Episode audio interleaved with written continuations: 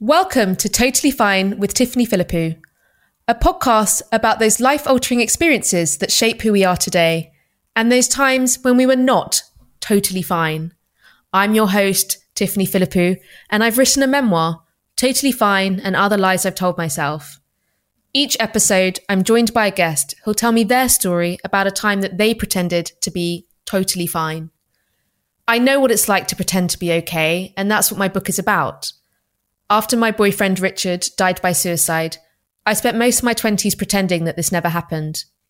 I know that it's not just what happens to us, but the stigma we feel and how we suppress it that's the real problem. So here's why we're having these conversations to quiet the shame monster and to remind us that we're not alone. Kind of knew I was gay, but couldn't go with the deputy head boy on my arm, which is what I wanted to do but Stockport wasn't ready for that. So it was a cream tuxedo was the next best thing. That was my that was my signal to the world that you know I was I was coming out. I guess. Like with me, this this experience that for a long time you hid from has actually become it doesn't our experiences don't define us but they've become a really key part of our work when I made the show in, in 2018, I had no idea that I would be performing it, you know, a hundred times to thousands of people, you know, sitting on the BBC Breakfast couch and talking about, you know, doing all these incredible things. And I'm so honoured to, to have this platform. It's a real privilege. I think one of the things I said to myself was that I had to speak this truth into the universe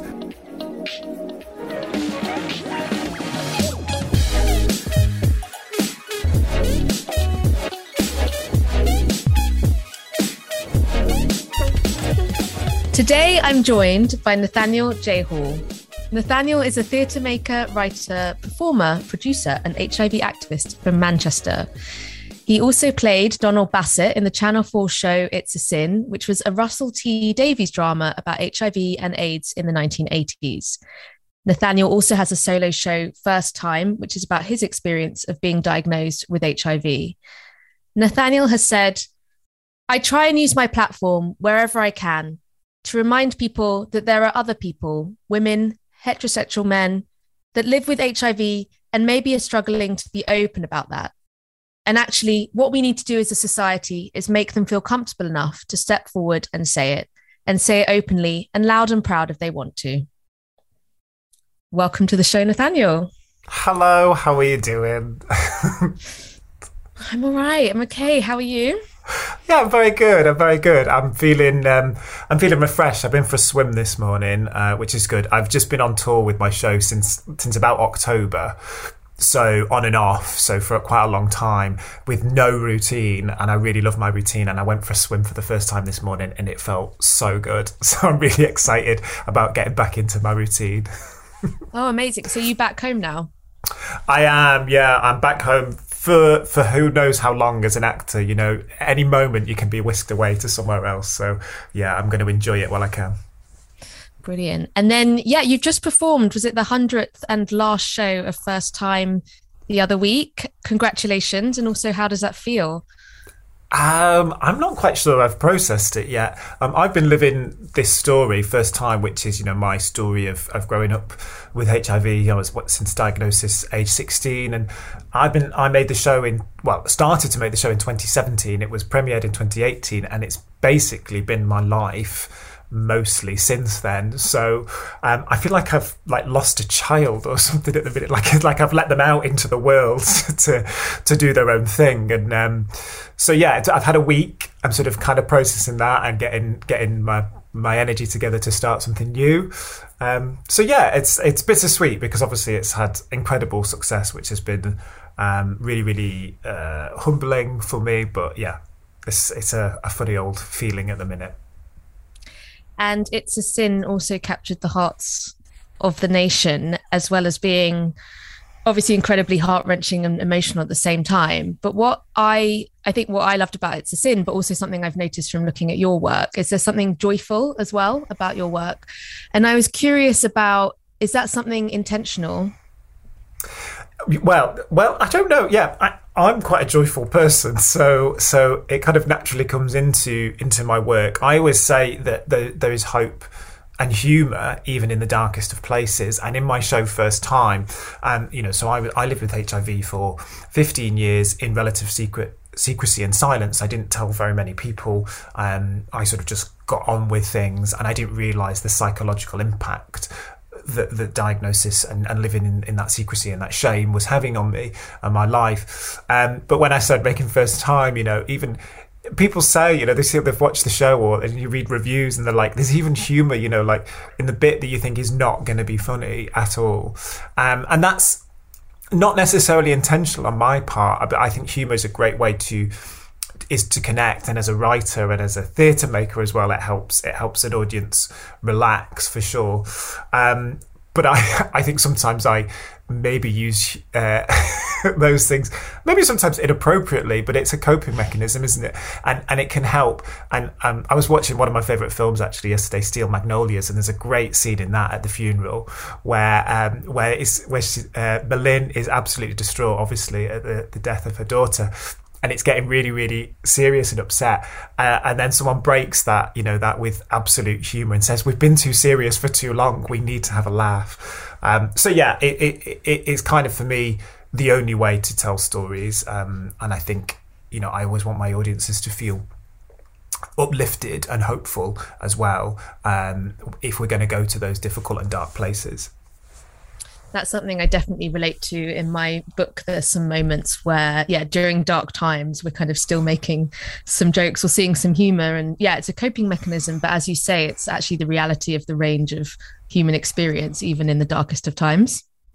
Yeah, I mean, my you know, one of the one of my favourite lines in my show is so the the day after I after 15 years I told my family that I was HIV positive. I wrote them all a letter. I sent it out to my my two brothers and my sister and my mum and dad. And my mum came. My mum turned up on the doorstep the next day with a house plant as a gift. And I was like, "What have you bought a house plant for?" She was like, "I don't know. I was wandering around Tesco, you know, looking for a gift. Of what you buy your son when he told you that?" I was like, you don't buy him anything. But it was just this slightly surreal moment. Um, and that always gets a laugh, even though at that point in the show, we've kind of been on this huge emotional roller coaster. It really has, like, um, and and that's just this moment where people go, "Oh yeah, you know, we're allowed to laugh and find humour in this." And um, for those of us who've missed your show, the play text is available on your website to buy, and there's money towards that going to charity. That's right. Yes, there is. Yeah. So okay, so brilliant. The show does live on. Does live on in the playtext. okay, fab. And we'll put the we'll put it in the show notes for anyone who wants to get access to that. Um, but yeah, so let's should we get into your story and delve into your experience? Absolutely, today? let's do it. Okay, great. So the question is, tell us what was the experience that changed you? Well, the experience that that changed me and changed the course of my life, um, uh, you know, irrevocably, was when I was 16. I was diagnosed um, as HIV positive um, after my first sexual experience. So, if we go back to 2003. Uh, it doesn't feel that long ago to me, but it is actually like over 18 years ago, or nearly 18 years ago. Um, and um, for context, I would say this: uh, Pop Idol was a big thing in 2002. Will Young had just won Pop Idol, um, and you know I was uh, growing up in Stockport. Uh, you know, I'm from a, a relatively uh, middle class family. I was head boy at my school. I was a straight A student, but I knew inside that there was something different about me. And, and at age 16, I was starting to understand that and realize that it was that I was attracted to to other men. Um, but I talk about you know 2003 being a really quite a homophobic time, and it was that was the year that Section 28, which was the law that the legislation that stopped schools even talking about homosexuality, was repealed. So I'd grown up, I was a Section 28 baby. You know, I'd been in school for that entire duration.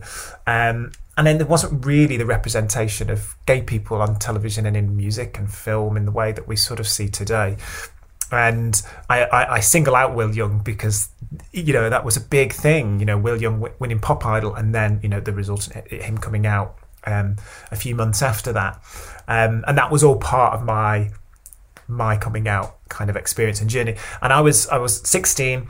Um, I met a guy on a bench in Stockport. I was actually waiting for the the uh, I was it was my prom, and I was waiting for the uh, blazer, not the blazer, what do you call it? The tuxedo. That's the word I'm looking for. The tuxedo for my prom, and I was head boy at my school. Kind of knew I was gay, but couldn't go with the deputy head boy on my arm, which is what I wanted to do. But Stockport wasn't ready for that, so it was a cream tuxedo. Was the next best thing. That was my that was my signal to the world that you know I was I was coming out. I guess in a sense, um, and it was delayed at the at the hire shop. So I'd sat on this bench waiting, I know that's where I met this guy who was um, who started chatting to me. He was older than me. He was probably about 10 years older than me, but he looked a little bit like Will Young. And that's the significance of Will Young in this story. And we got chatting, and he was really nice, and we we you know we eventually shared numbers, and we started on we started seeing one another, and that was my that was my rite of passage into the gay world with this this guy who was um, older than me, and at that time not uncommon, and and sometimes still not today actually for for young gay men to, you know, maybe date an older gay guy. And it was it was a summer romance. It was you know it was it was great. It was I went to Canal Street in Manchester. You know I did all the new things. I was kind of uh, burgeoning and blossoming in my sexuality and um, and we came to the crunch. We came to you know having I took the gay holy grail and and and we.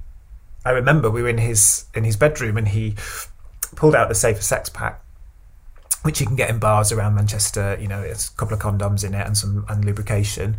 Um, and I thought, great, you know, I don't have to have that conversation because at 16 you are not equipped to have that conversation, particularly not with someone who's older than you and more worldly wise. You know, who's got a job and a fancy phone and you know that you look up to.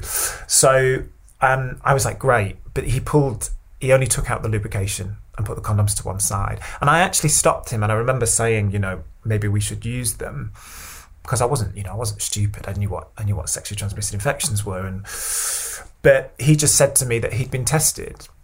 You know, the full full bill of um, uh, full clean bill of sexual health, and you know, I trusted him because he was he was older than me and he was wiser, and so so yeah, I trusted his his judgment, and and that was you know the moment really there right there and then that changed my life. I mean, we I, I say to people, it, it, there wasn't really fireworks that full that first time because if anyone any gay man will tell you, it takes a bit of work to get pleasure out of gay sex.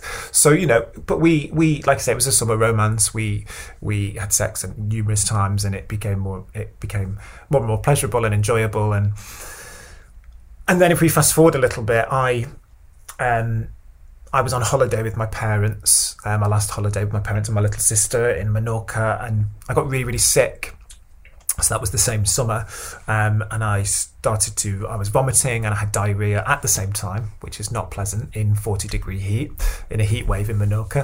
Um, and when we came home, my mum took me to the emergency doctors and they said it was a waterborne virus as you might sort of expect from you know maybe from some dodgy food or from from you know ice um, on holiday.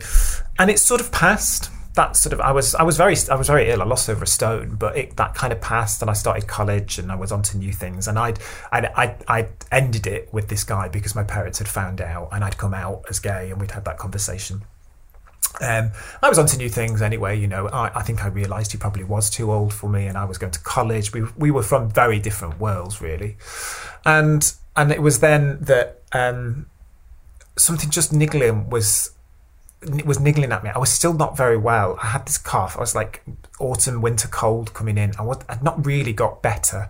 I look at pictures of myself, and my skin was quite grey. Like I had a, a sickly look and I'd lost all this weight, and and then I started to get uh, symptoms downstairs. So I was getting uh, a, a, green discharge, which any teenage boy does not does not want, and and that was the moment that I, I, knew how to do something about that. So I took myself to the the.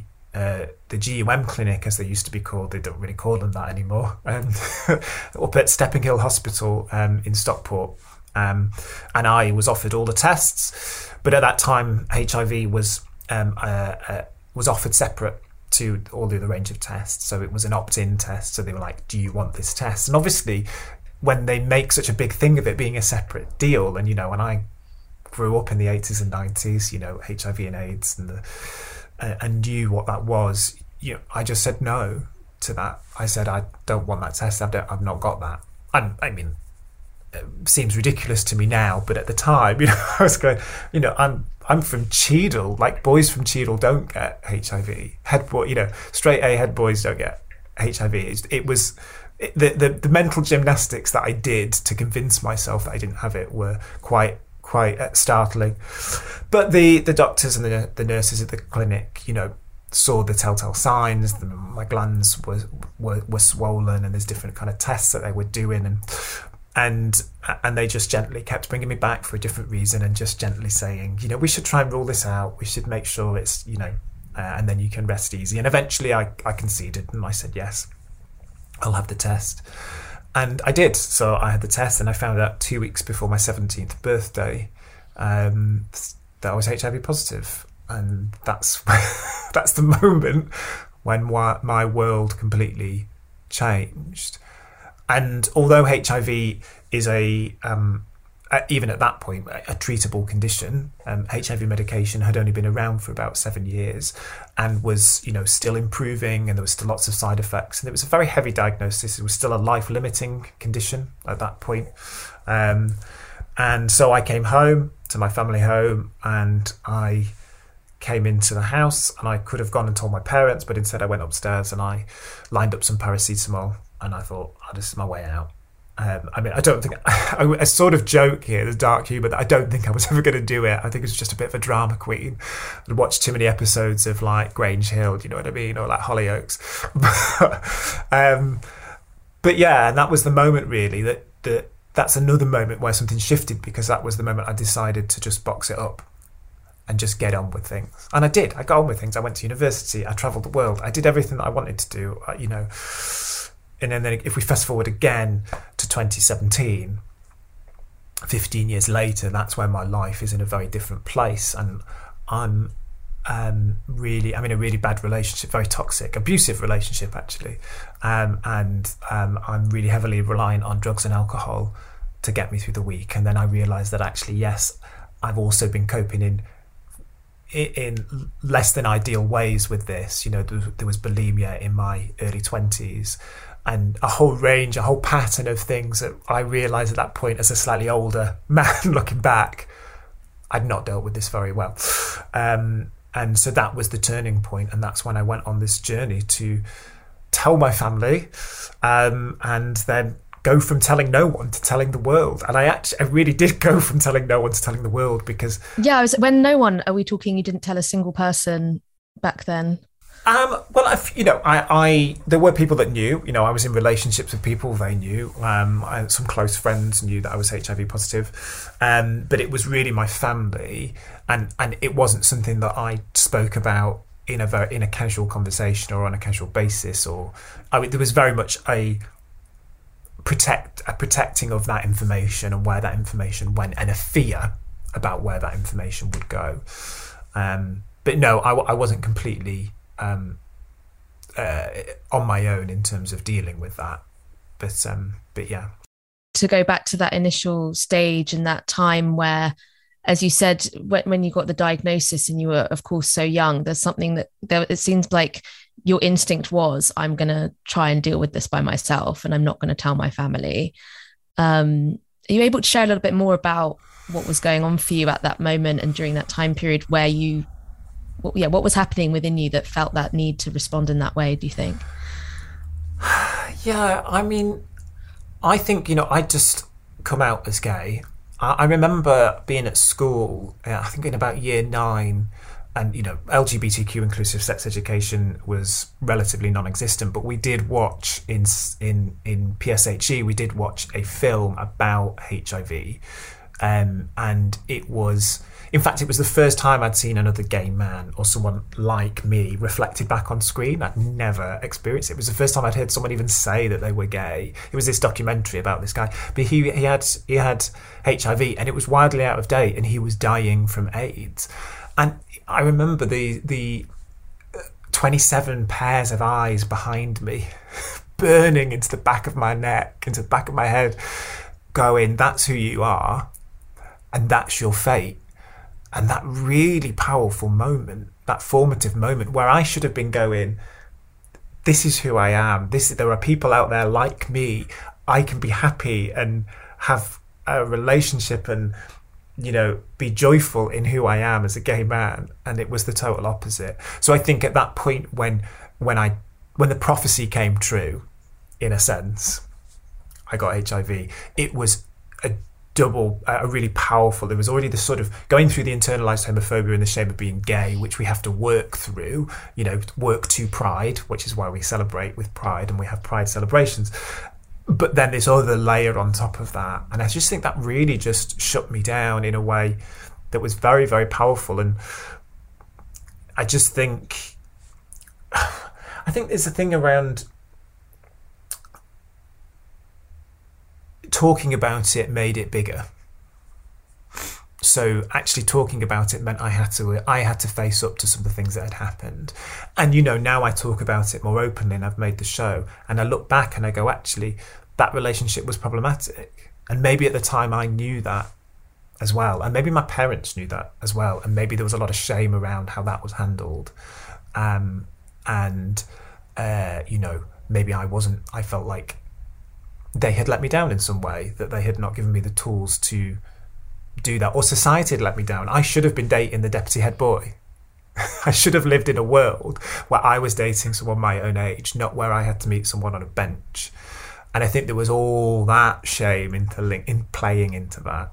So so yeah, it was it was easier. It's easier to just get on with things, isn't it? It's easier. It's so much well, easier. Yeah, and, and I guess when you say talking about made it bigger, do you could make it bigger? Do you mean you had a fear that it would make it, yeah, it would make it bigger or more real or expand if you were talking about it? Is that what you meant by that?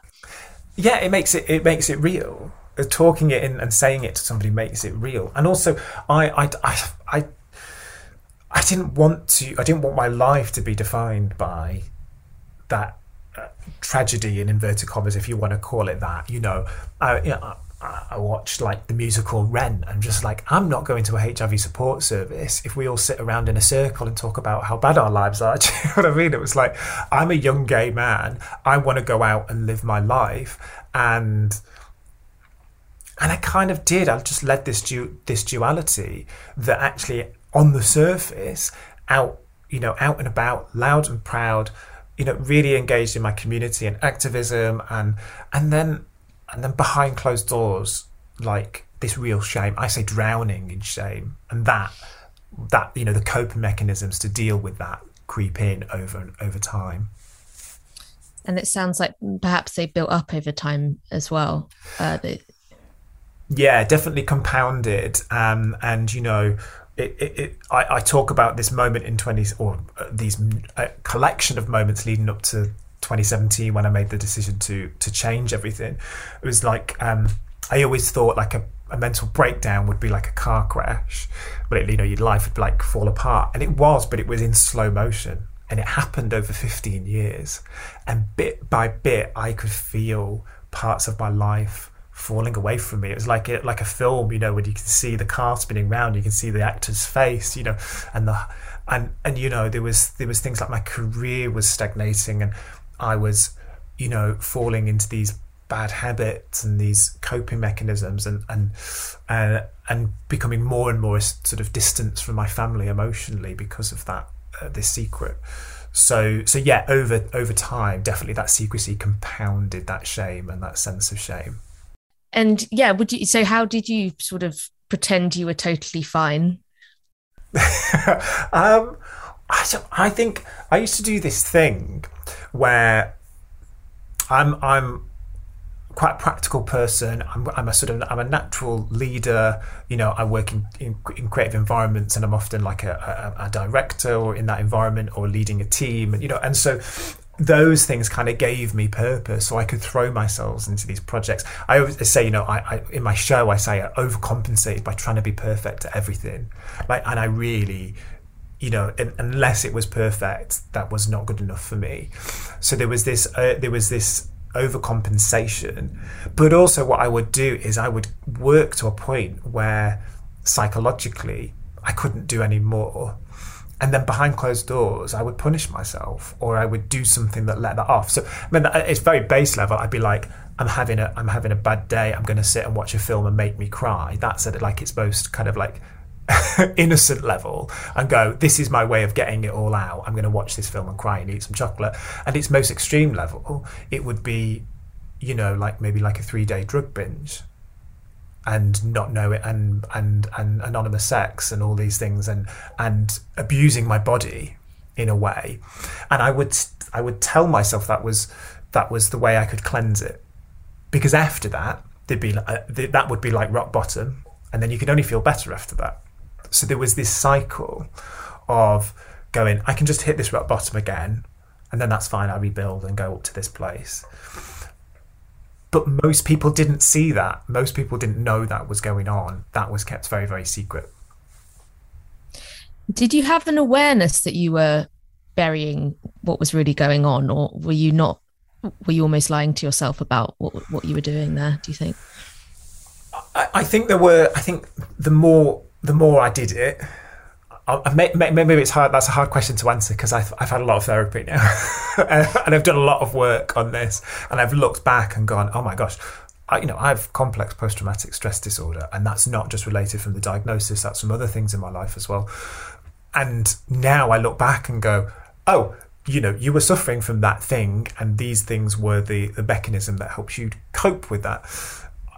I think in my younger years, I didn't understand that as much. I think as um, you know age and experience has come into it, I understand that actually that there is a. We talk about the fuck it button with my, my my therapist. Like we talk about why do I have this desire to press that, um, and what is it that drives me to want to press that, um, and what do I achieve by pressing that? What is it is, it giving me? So I think there is very much an awareness now, but that doesn't mean to say that it that that you know life is really simple. Like those desires or those darker things aren't bubbling under the surface. They I would say they still they still exist in orbit around me because of the things that I've been through, and that takes constant. Um, monitoring. It sounds very clinical, but it does. It takes constant being um, in tune with yourself to understand because any any small stress in life can instantly take you back to that and you you may know that from your own experiences. Uh, a small stress that someone might go that's an easy thing to cope with but actually your brain doesn't work in a linear way. If you have an emotional response to something that in your neural pathways may have an that may be triggered or connected to another trigger that was from something that happened to you in the past and you feel the same thing and your world crumbles. So so yeah, but this, but, but nowadays, much more in tune with it than I used to be. And then you, when was that moment, so to speak, when you realised that the you were running, escaping, and avoiding this? Um, was there a was there a turning point where everything changed? Well, when I do like radio and TV interviews and stuff, I always give a real simple packaged up version, which is I I um, I caught myself two days after a house party, still awake, you know, in the mirror, and I just saw myself, and I just looked awful, you know, I just didn't I didn't look healthy, I didn't like who I was, I was in this really I was in this very abusive relationship. Um, and this codependent relationship, and my career was very much had stagnated and I always say that was the moment that I realized, but I, I think for a long time, I think I knew that that that there was a problem. And in fact, when I go back to when I started that previous relationship, which lasted about five years, even at the start of that relationship, there were red flags um, from that person's own personal traumas and past, and there were the behavioural red flags that I knew were there, and yet I still just kind of went with it. It was like it was almost like it was easier to say yes to that than to actually have some self-respect for myself and say no. Um, so so yeah, there was a long period I think where I knew this was happening and was desperately trying to keep I guess if you to have an analogy like a bucket with just like a leak, and you try and you try and cover one leak, and then it springs another, and then another, and then another, and then another. And I guess 2017 was probably the point where there was more than 10 leaks, and I didn't have 10 holes, and I didn't have enough fingers to to stop the leaks. Then, and that was the moment that everything's kind of fell out, spilled over. Um, that's a brilliant analogy, and I think a lot of people will relate to that. Um, and I also think people maybe who are in that experience will be able to visualize that, and maybe that can also be helpful as well. So, thank you for that. Um, something I related to as well, what you said earlier, was around not going to support groups, not letting it define you. But like with me, this this experience that f- for a long time you hid from has actually become it doesn't our experiences don't define us but they've become a really key part of our work um, what ha- what was that shift or journey like for you and how did you get to that point from complete avoidance to speaking about it to to everyone yeah.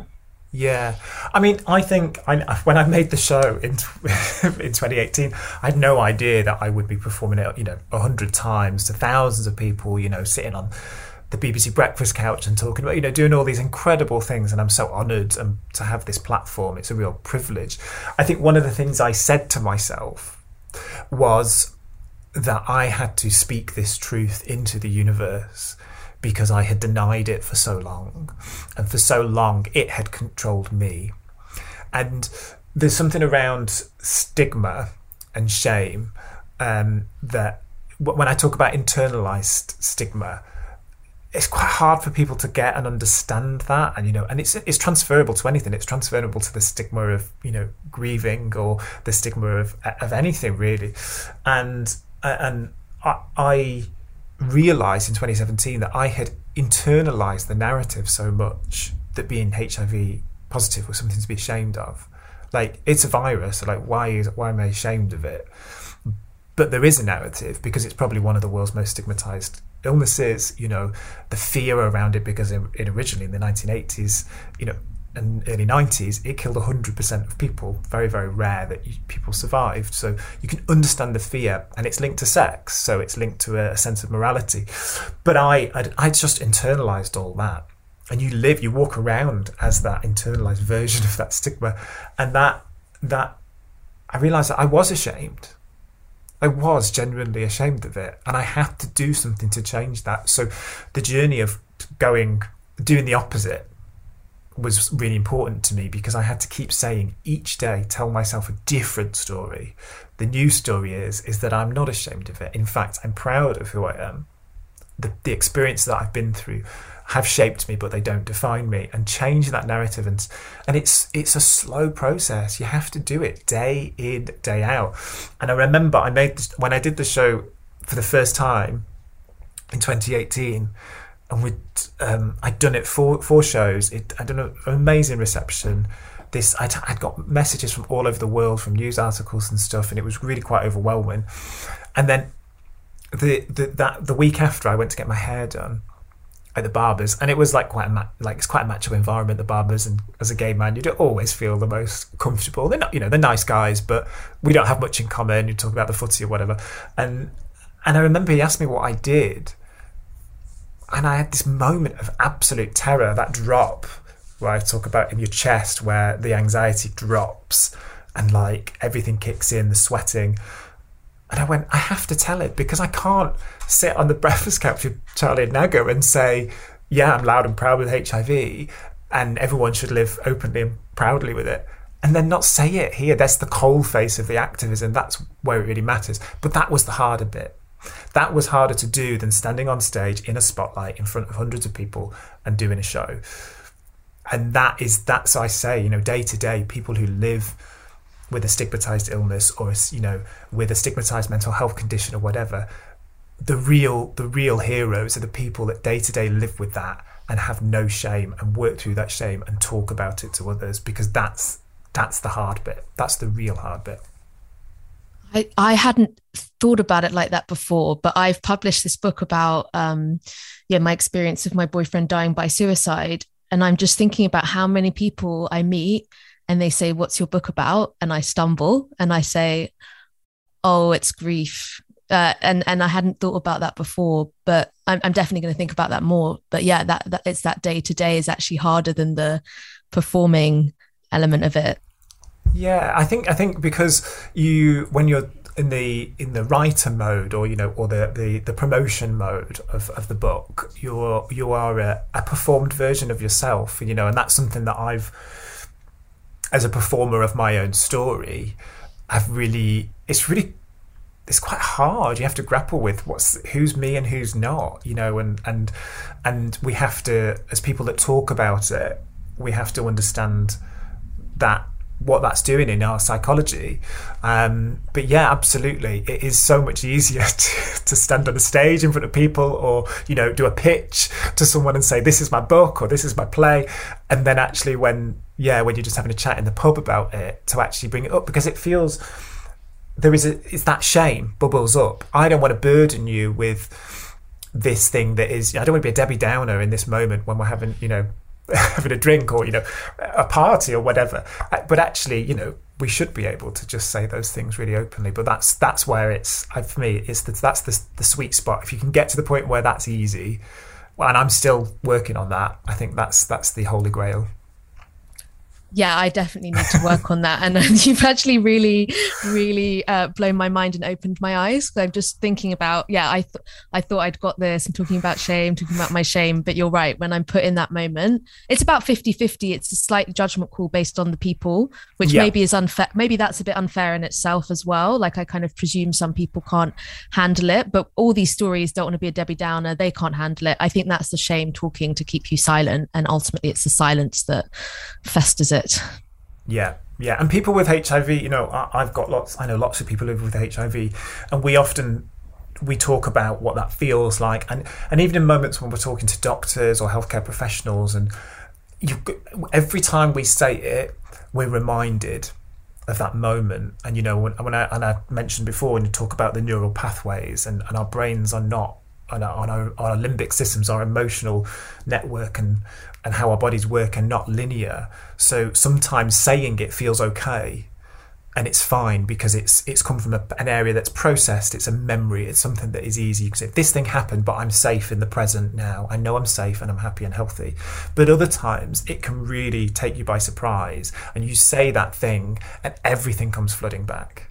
And there's always that fear i think of that of kind of being taken off guard or losing control or being in a situation where you have to push that down and suppress that.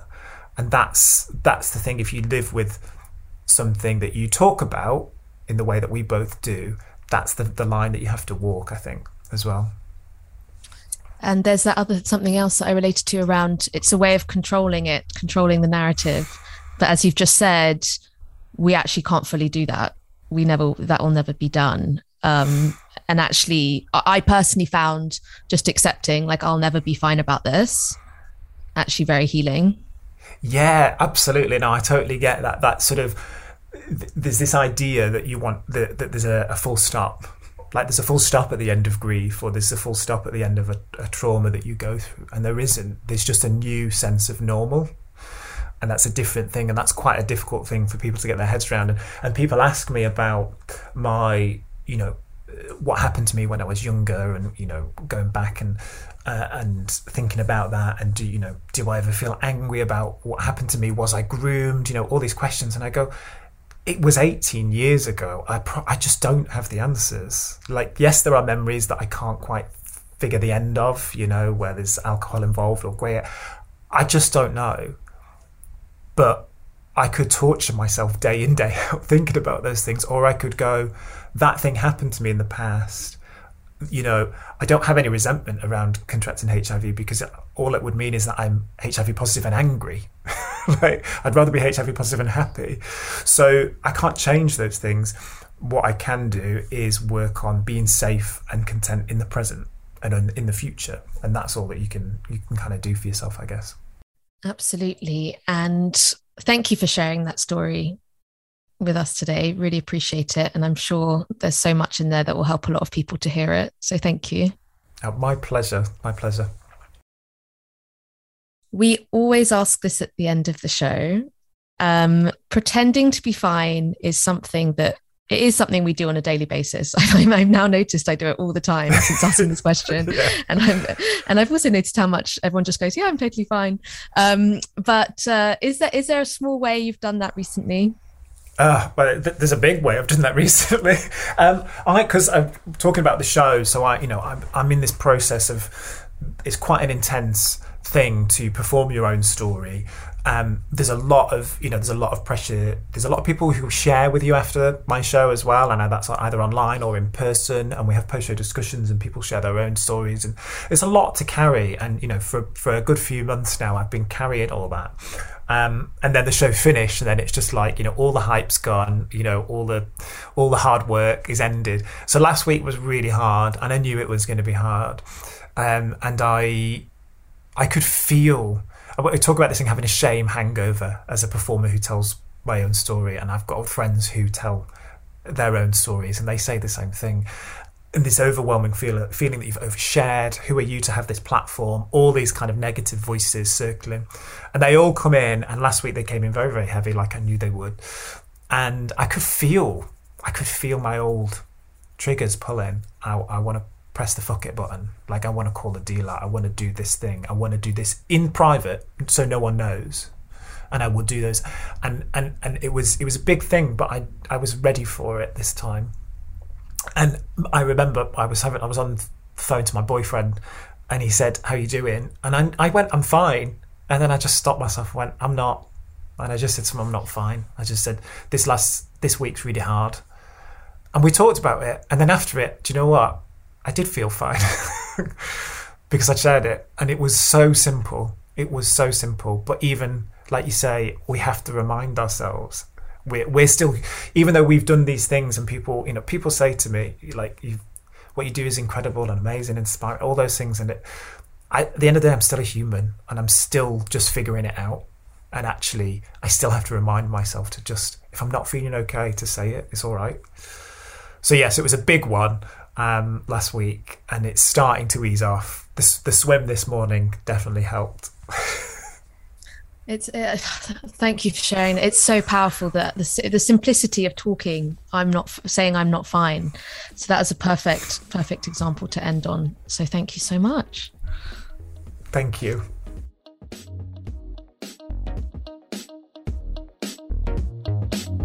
Thank you for listening to Totally Fine with Tiffany Philippou, hosted by me, Tiffany Philippou. Anna Codrea-Rado is the executive producer. Editing and mixing is by Chris Bannister. And you may recognize us because we've also got another show called Is This Working? So you can check that out too. And if you like what you heard, please make sure to subscribe to the show on your favorite podcast app. And if you're listening on Apple, please leave us a review as that really helps more people find the show too. Thank you.